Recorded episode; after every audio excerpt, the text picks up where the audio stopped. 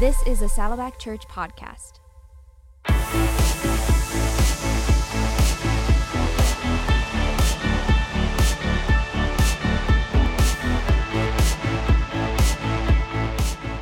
Well, hello, friends, and welcome to another episode of Doable Discipleship, the show that helps you deepen your friendship with God, or as we like to say, it's the show that helps you grow. My name is Linda Tokar, and I am joined today by my friend and co teammate, Brandon Bathauer. How are you, Brandon? I'm doing great, Linda. How are you doing today? I'm good. So excited about this episode and about the opportunity to talk to you today about neighboring. That's what we're talking about. So let's start by defining it. What exactly is neighboring? And is it qualitatively different from just, say, being a good neighbor, helping with the trash, lending a cup of sugar, that kind of stuff? What is neighboring? Yeah, so um, being a good neighbor is something I hope we all will do as Right. followers of Jesus, right? We'll be nice to people and try not to be a terrible citizen, Right. This is this is an important thing, but um, yeah, neighboring is a word that's kind of grown, I think, over the last um, 10, 15 years. It's come into vogue, and I like it because first off, it's an ing, right? So any word that's an ing means a constant, ongoing Sure. thing. Uh, participle, is that right? Is it a participle? Uh, maybe. Okay. Grammar people This is not there, a grammar check. please uh, respond. Anyway, so something that is ongoing, right. an imperfect verb, if you will. There you go. um, my Spanish teacher will be proud. So uh, here's the thing. So neighboring is something we are constantly doing. Now, what sets it apart, I think, from just being a nice neighbor, you know, making sure your dogs don't bark too much and all that stuff, is that neighboring is an intentional act. It is a way of living in your community uh, for Jesus. Yeah. And neighboring, I think, done correctly, is really informed by a very powerful word, and it's the word incarnation. Okay. Uh, carne, Mm-hmm. meat, flesh. Incarnation means like in the flesh. Mm-hmm. And this is something that Jesus uh, shows us the mm-hmm. incarnation. John 1 says it beautifully. It says, The Word, the Word, the Logos, this big, amazing, broad concept of all of, of all the universe being held together. The Word mm-hmm. became flesh and made his dwelling among us. Mm-hmm. We have seen his glory, the glory of the one and only Son who came from the Father, full of grace and truth. So, uh, John 1.14. Uh, this is the picture of God's love for us means showing up into our reality.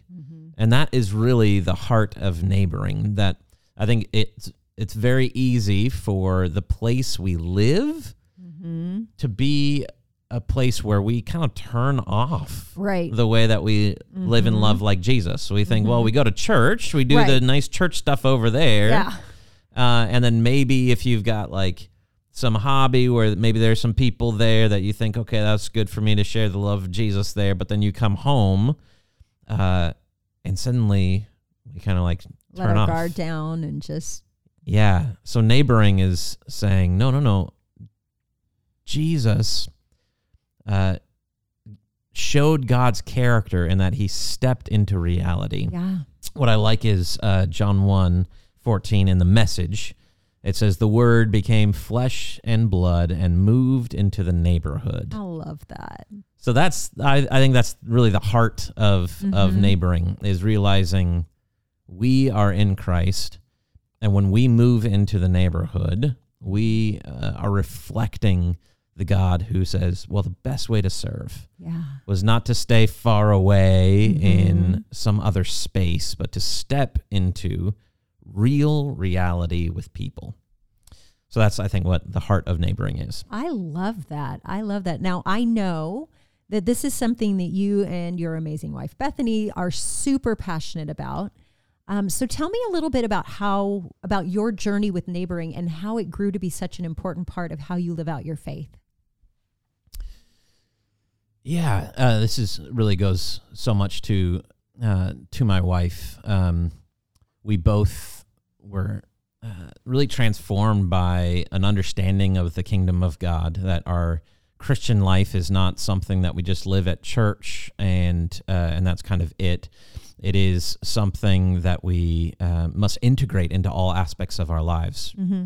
Jesus doesn't want to be the God of some category of our lives. He wants to be God over all of our lives. He wants to be king. And so, as we think, okay, how can we allow him to be king over all aspects of where we live, work, and play? Uh, we were like, you know what? One major part of that are the people that live right around us. Sure. Um, you know, you walk from your car and you walk into your at that time when we first um, got married and and uh, had our first place together. You know, we'd walk into our house, close the door, and that was kind of Sure. it. And then you start opening your eyes and think, wow, these people around me carry the very fingerprint of God. Right. Like God has made these people Mhm. around me, and I may just be bothered because they make some sound. You know, if Yeah. it's a two-story thing and they're, you know, then you're thinking, man, could you just quiet down that dog or whatever else? And it's like, no, these are people that God has placed literally right around Yeah. us Yeah. and yet we sit, we we live so atomized. We live like these little atoms that we just function in our little tribes. And it was like this would be really helpful. So we started having a few conversations with some of our neighbors, just like intentionally walking around our apartment community uh, up front, and started running into people. We started, you know, this before kiddos, we'd go and Yeah. hang out in the community spa, and that created some great opportunities Sure. for conversations. And what we started to realize is uh, in social media and all these other places, we fall into these tribes, and we always view man this group as the other, Right. and it was so cool to like, no, we're all very three dimensional people, Mm-hmm. and when you come face to face with somebody, this is really cool. So we moved from just be, being kind of passive uh, people, kind of involved in getting our toes wet in neighboring, to like let's be really intentional with this, and so. Um, you know, we started to think through some aspects of like, okay, let's let's start mapping our community. You know, let's think about the people that live around us, and when we run into somebody, um, we'll try to get their name, and we'll build a little map, put it on our fridge with the names Mm-hmm. Yeah. of people around us, Mm-hmm. Just so we'd be praying and thinking about them, and then when we run into them, we can at least say their name, which Right. is so valuable. And uh, and this became started being really cool. We started like noticing, okay, this thing went on with somebody. They went through a hard time, Mhm. so we'll bake them some cookies and have some conversations, and started to be kind of become, I would say, people started to care for the people in the community. They started to kind of look to us in this little uh, community in Costa Mesa. They started to look to us as a group of people that you know cared for them, Yeah. and more and more we're like, this is very much. This is really cool. Like this is what Jesus would do if he lived in this apartment community Right. in Costa Mesa. Right.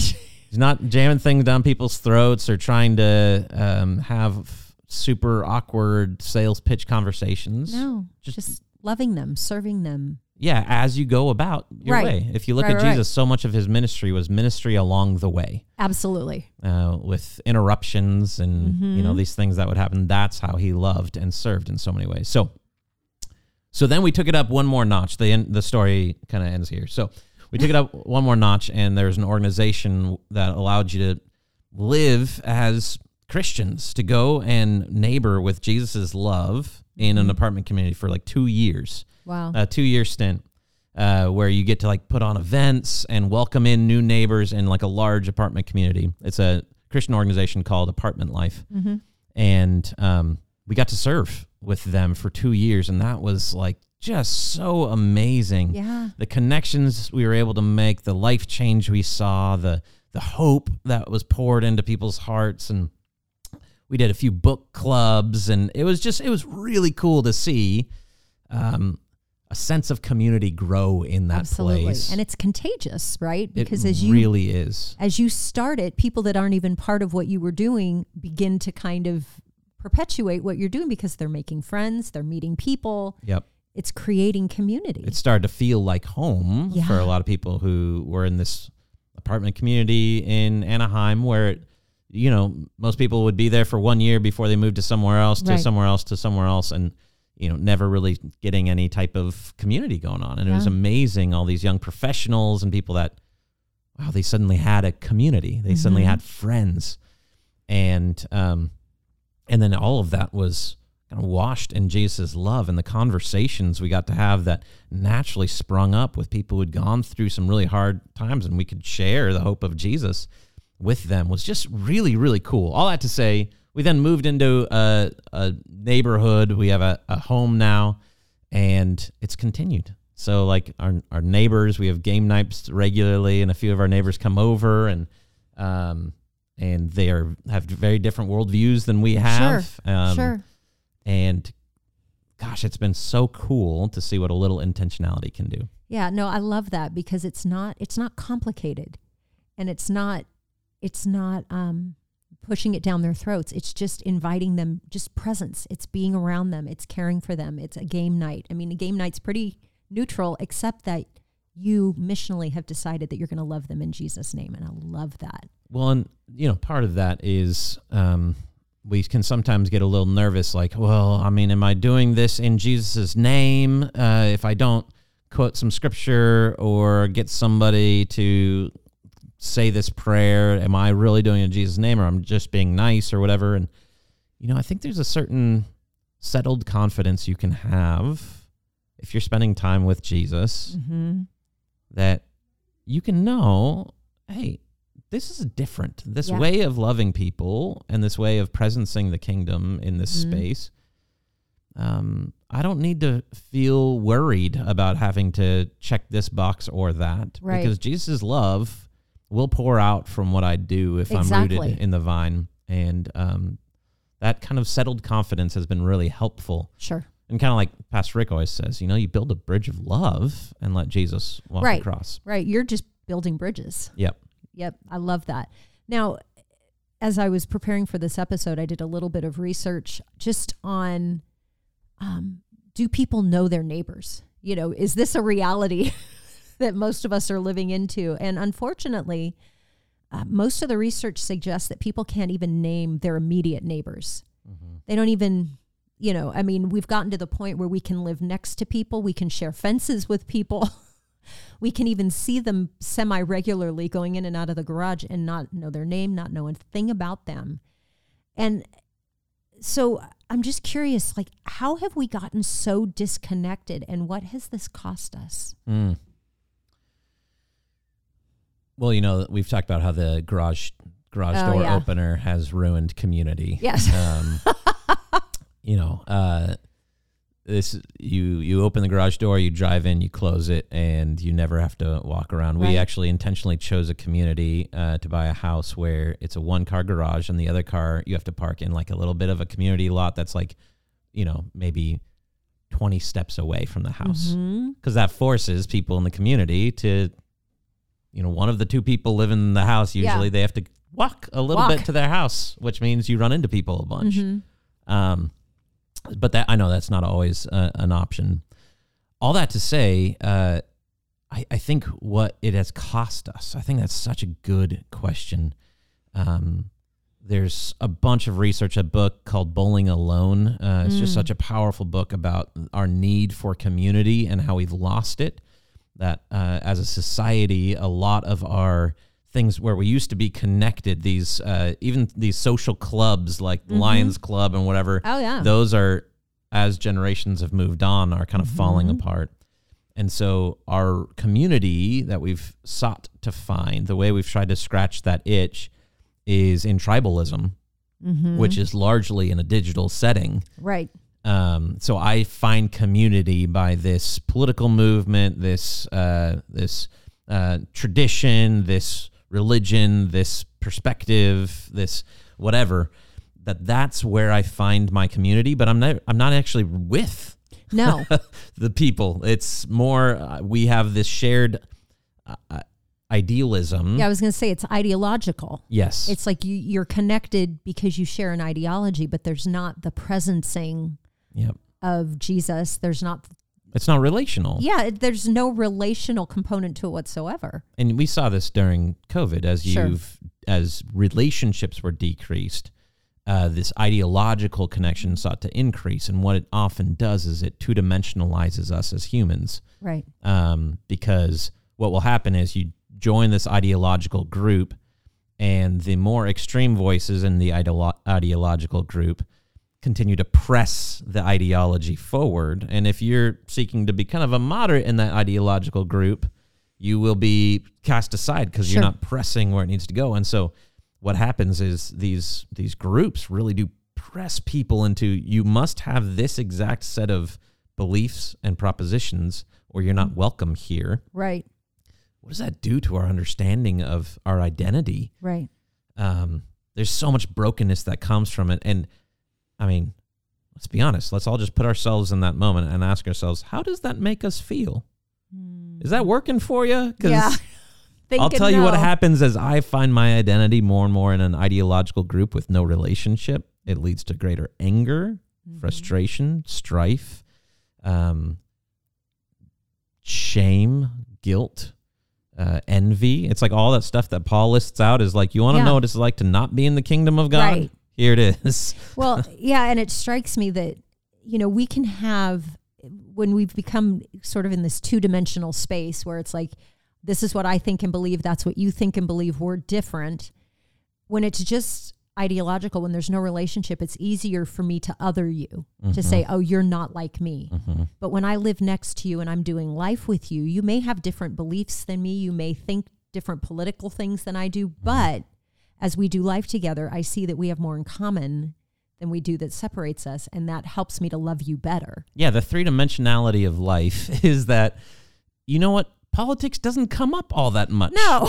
You actually, you're moving in the trashes and then you're saying, well, what's the weather like? And Yeah. you're talking about hobbies and like, that's what natural humanity is actually like. Right. But as we've gotten into these spaces, we've tried to do, we've tried to make our town square a uh, a digital space uh, where conversations happen. Guess what happens? It it leads to the more extreme, very heavy things. Yep. Um, and so yeah, we've gotten into politics with our neighbors, but that came after a few months of conversations. Right. And being friends with them, you're able to separate and say, okay, so we disagree on that one thing. But Yep. You're a really great person and I like you. Right. That changes the game. Exactly. I, it reminds me of this one. Um, it's like a, a meme that's gone around. There it is, digital space, but where there are these. Uh, there's this gate closed, and these dogs are just like barking at each other like crazy. It's an automatic gate, and they're like they're going at each other, baring their teeth, and then the gate opens, and they just become like sweet little puppies to each other. Because they can see each other fully, yeah, yeah. and then the gate closes again, and they just start going. I think this is a picture of what neighboring is yes. That and is what so it costs good. us when we aren't actually in relationship with people. Mm-hmm. Um, and again, the atomization, we've broken into these little atoms and we don't see ourselves as part of a neighborhood and part of a community. Mm-hmm. Um, and that lack of contextualization has a major ramification on how we think of ourselves. And I think it has major ramification on society in general. Um, I think we've lost a lot of what humans have done for all of our history Yeah. of understanding our neighborhood, our Mm-hmm. our immediate family, um, our larger community. Um, we just think kind of global only Right. and not contextual. No, I, I love that. So let's flip the coin. We know what we've lost and what it's cost us. So let's look at the other side. What are the benefits of neighboring and why should this be important to us as followers of Jesus? Yeah, so I think I was naming some of those that Yeah. I, I think that we have um, the opportunity to see other people as other people, um, not just as the other, um, but we get to see them as human beings Yeah. and that God loves, and that that is transformative. Mm-hmm. Um, So whether that is we've talked political lines, but that could be ethnic lines, that could be traditional lines, that could be cultural lines, con- uh, language. Mm-hmm. Um, it's it's a really cool thing in our neighborhood. We have uh, you know uh, quite the mixture of of kind of ethnos, right? Different eth- ethnicities and language groups. Yeah. And for my son and my daughter, it's so cool that as we lean into our neighborhood, it's a reflection of this space. Yeah. And so they're not just around people just like them. Mm-hmm. And that's really a gift. For sure. Um, so, uh, so I think that's a huge benefit um, Mhm, because it's a little reflection of what heaven's going to be like. Yeah. um, every tribe, every tongue. Um, it expands our thinking a little bit. You know, Mhm. um, we, I've had a much larger picture of who Jesus is by Mhm. loving and serving, and being loved and being served Yeah. by the people around me, um, Christians and non Christians alike. Um, yeah. What have What have you experienced, Linda? Well, for me, so we've lived in the same neighborhood now for 24 years. And there are families that we've, I mean, when we all moved in, we either had one kid or no kids. And, you know, and now the kids are all grown. Some are married, they're in college.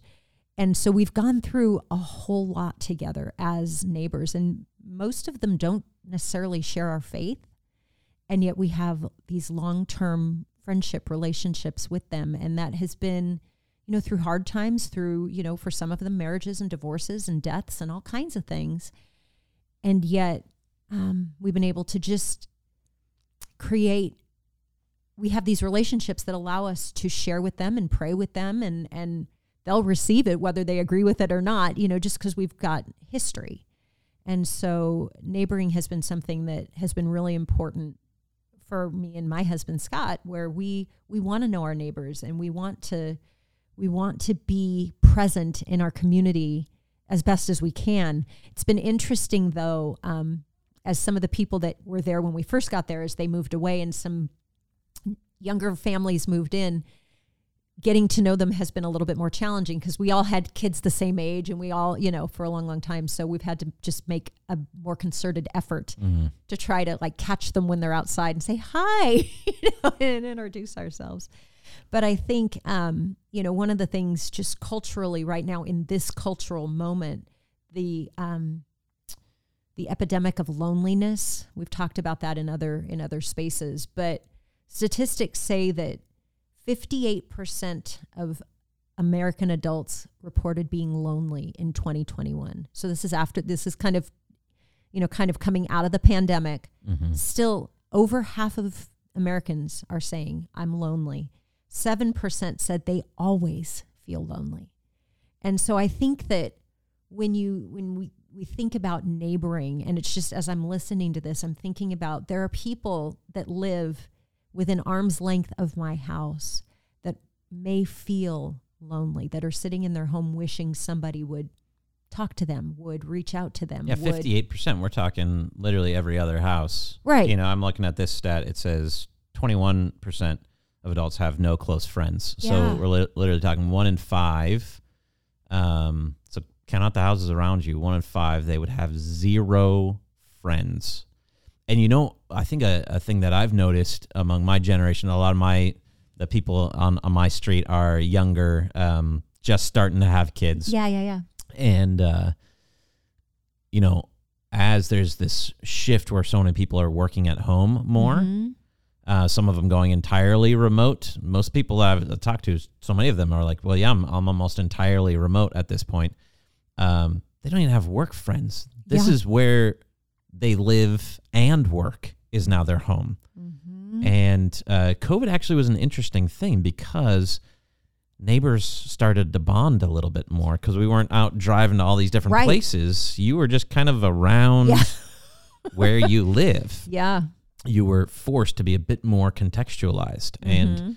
uh, gosh, that's actually been really, I think, a, a value that I hope we Mhm. don't lose as as everything is kind of back to normal a bit more or whatever the new normal is yeah um, that a lot of people their work life has changed, and so man, this is a great space where it doesn't feel all that like revolutionary, right and yet it is. You look at these stats. Uh, 53% of U.S. adults say that it's really difficult to make new friends because they are shy. Uh, they don't. They don't. They're not good at making friends. Half of the people say, "I don't know how to make friends." Yeah.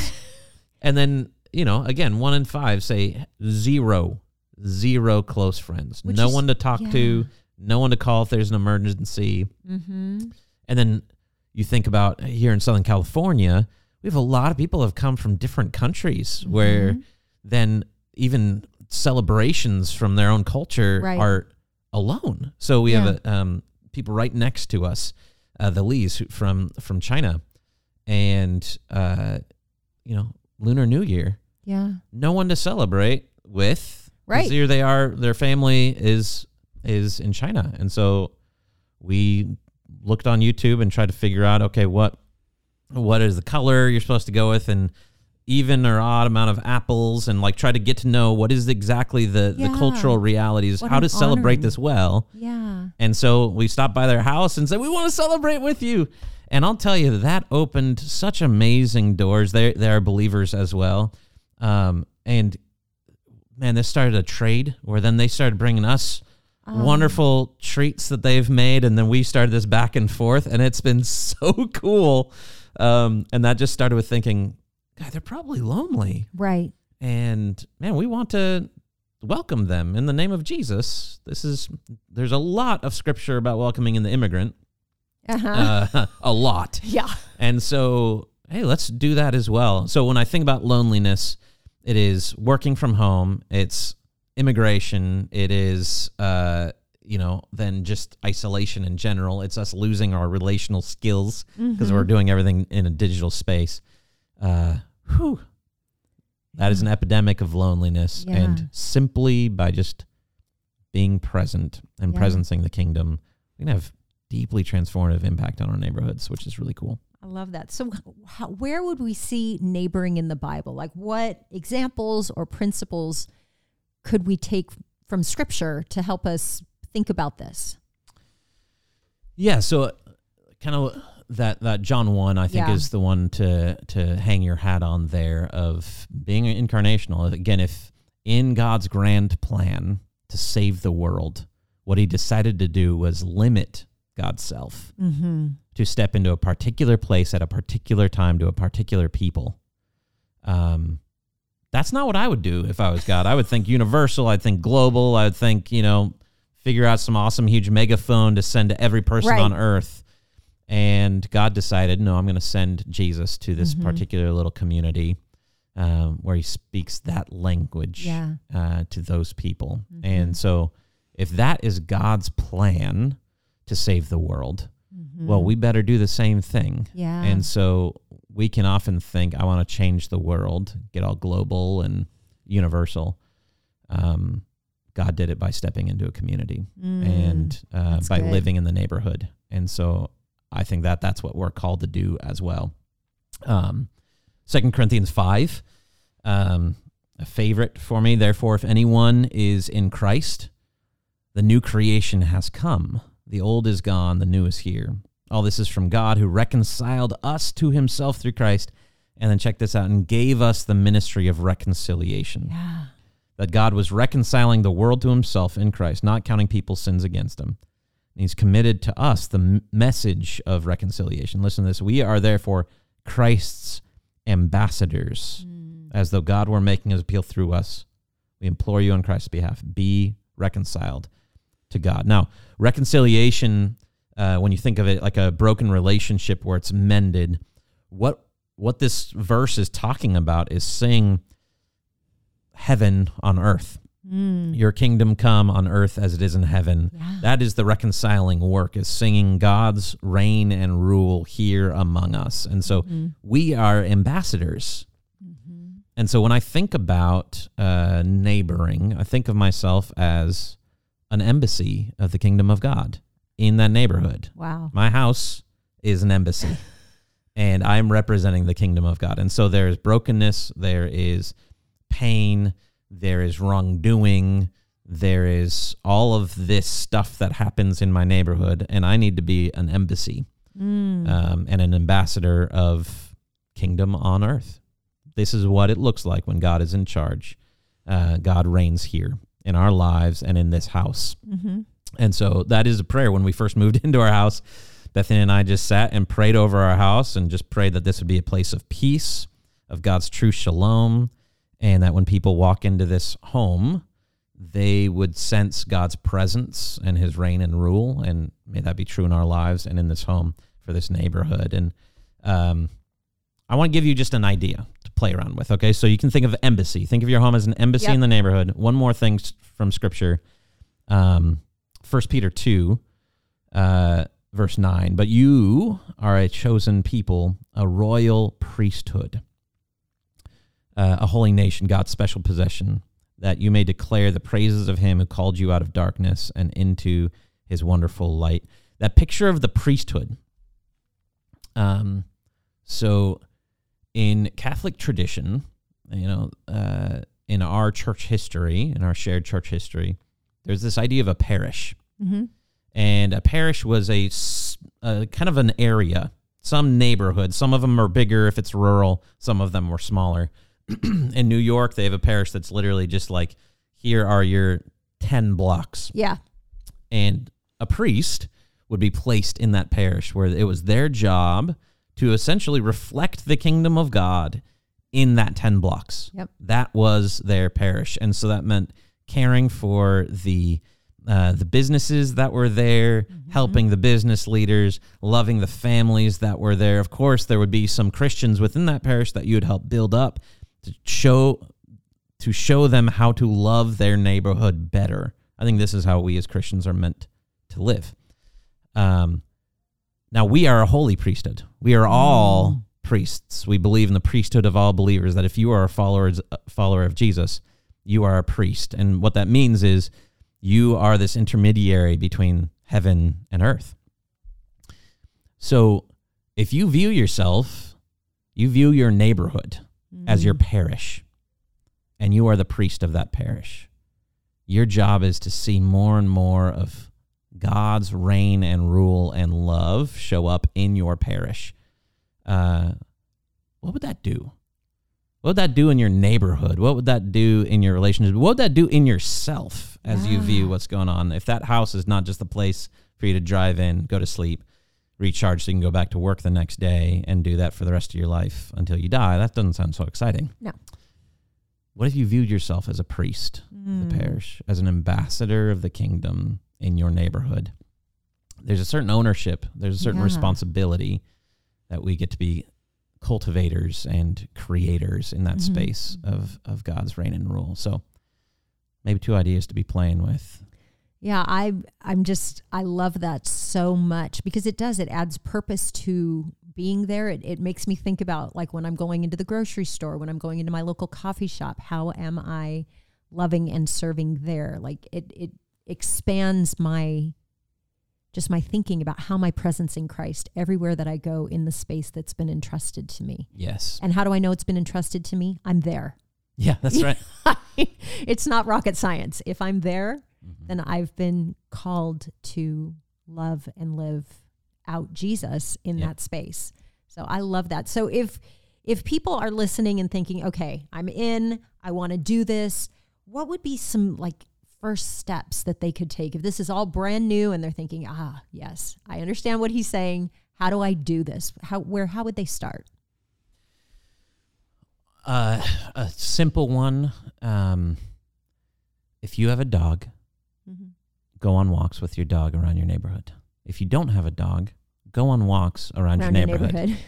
Um, this is something we try to do. So if you have a community pool, Mm-hmm. whether you go swimming there or not, just try to make a practice of just walking to that pool and see who you run into along the way. Mm-hmm. Um, you know, don't wear headphones while you do so. Right. So the first off, this will be really good just for your own soul and for your body. Go for a walk. Um, but it will help kind of roots you in your space a little bit. Mhm. And uh, and if you don't run into anybody, be praying. Yeah. Just be praying as you walk past these houses. If you're in a, like a condo community, it's a lot of houses you're going to be walking across, and you probably will run into somebody. If you Mhm. are in a neighborhood with homes and they're stretched out over long areas, no problem. Still go for a walk. See who you run into, and guess what? Your neighbors who are sitting inside, they may see you, and they may even eventually, after a year of doing it, will come out and say, "Hey, Yeah. uh, my my parents live in this um, in this community where yeah the houses are really spread out. They're on like half acre lots, and um, uh, this one neighbor has a pig, and they walk this pig named Bacon, which is clever, A little bit. like every other day. Is and you prophetic? know, I'll tell you, it's prophetic. Oh man! But I'll tell you what. When that neighbor walks around with their pig, everybody comes out and says, "Hey to Bacon." That pig has brought more community to that street I than love- 30 years of of uh, everything else. So, uh, little things like that. Go on a walk. That's a great place to start. Um, that'll just help open your eyes again, root you in your context, open your eyes to the the people that God has made and Mhm. placed around you. Um, I think a neighborhood map is a great thing. Yeah. Um, I'm so bad with names. I'm so bad with names. You guys do this where you say, "Hi, my name is," and then they say their name, and you've already forgotten it. Um, when you are thinking of a map, though, in your head, you're gonna remember your name. That name. It's gonna Mhm. be important to you. What Bethany and I will do is like, as one person is introducing, then the other person will like write it in our phone so we right remember. on Um, that notes app. yeah, it's Every time. And this is just a way to show love to people, for goodness sakes, you know? Mhm. Um, and so try to come up with a map that helps you pray for people, that helps you know their names. Um, and and then you can help and you can tell people, hey, if you have any emergencies or whatever, you Mhm. know, feel free to reach out. Um, there's a book called Art of Neighboring. It's Okay. a great place to start. Um, Dave Runyon and Jay Pathak. Um, it's a great place to start. It's Okay. it's a fantastic book, easy read. Um,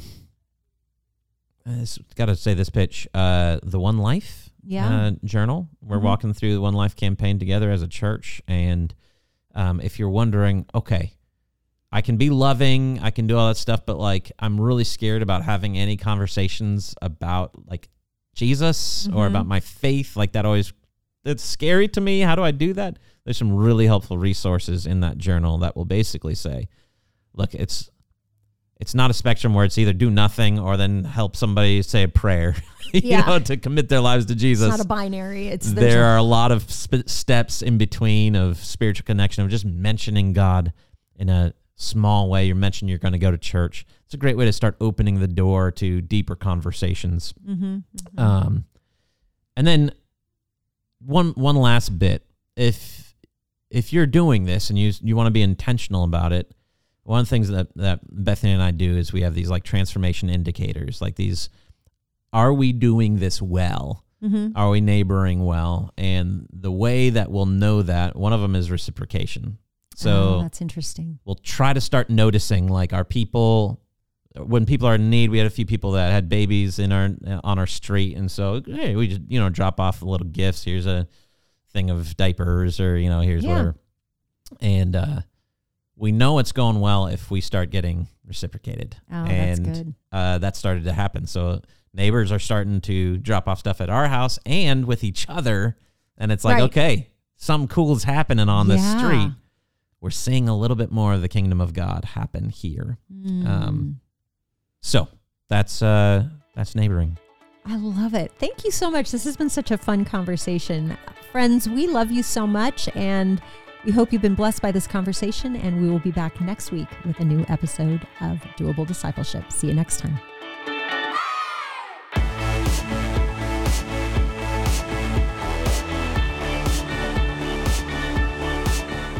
If you enjoyed this episode, consider giving us a rating or a review on iTunes. If you do, you'll help other people find us in the future. You can also listen to these episodes on YouTube. Just subscribe to the Saddleback Church YouTube channel for these conversations, plus lots of other video content. And if you are already listening to us on YouTube, subscribe to the Doable Discipleship podcast on Apple Podcasts or your favorite podcasting app so you can listen in the car or wherever else you go. Don't forget to visit saddleback.com slash doable to check out all of our previous episodes. And go to saddleback.com slash grow to find spiritual growth resources and view a calendar of upcoming events. Lastly, you can always get in touch with us by emailing maturity at saddleback.com. Send us your thoughts, send us your questions, your Bible questions, your life questions, whatever. Who knows? Your question might just inspire an upcoming episode. Thanks again for tuning in to Doable Discipleship. I'm Jason Whelan, and I hope you'll join us again next week.